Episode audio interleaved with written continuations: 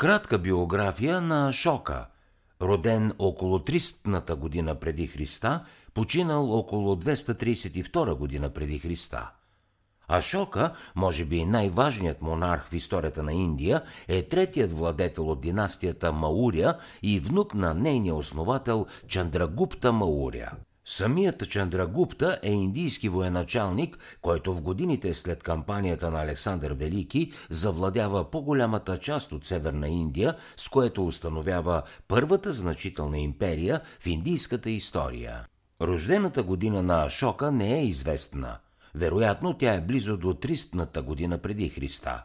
Ашока се възкачва на трона около 273 година преди Христа – Отначало той върви по стъпките на дядо си и се стреми да разшири своята територия чрез военни действия.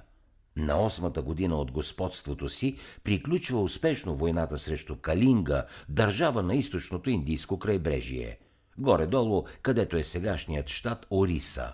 Но когато разбира ужасната цена на тази победа, Ашока е потресен.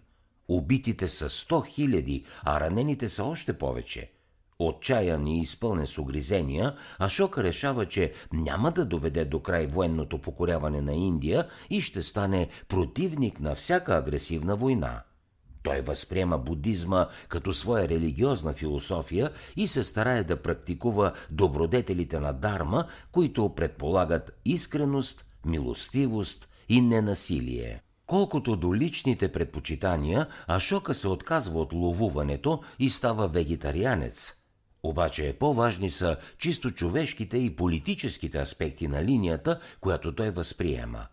Той изгражда болници и резервати за животни, премахва много от суровите закони, прокарва пътища и полага грижи за напояването. Дори назначава нарочни държавни служители, наречени дарма, които да приучват хората на благочестие и да насърчават приятелските им взаимоотношения – в неговите владения се толерират всички религии, но Ашока особено набляга на будизма, който естествено започва да се радва на все по-голяма популярност.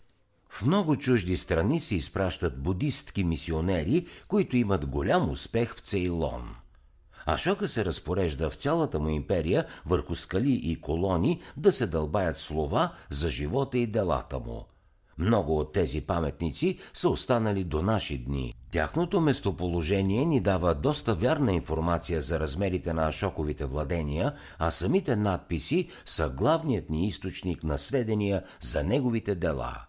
Между другото, въпросните колони са и великолепни произведения на изкуството. 50 години след смъртта на Ашока, империята на династията Мауря се разпада, за да не се възстанови вече никога – но с подкрепата, която Ашока оказва на будизма, неговото влияние върху света остава много широко и дълготрайно. Когато се възкачва на престола, будизмът е малобройно местно вероисповедание с последователи само в северо-западната част на Индия. Когато Ашока умира, той има привърженици в цяла Индия и бързо се разпространява в съседните страни. Повече от всеки друг, с изключение на самия Буда, Ашока е главната причина за превръщането на будизма в една от основните религии в света.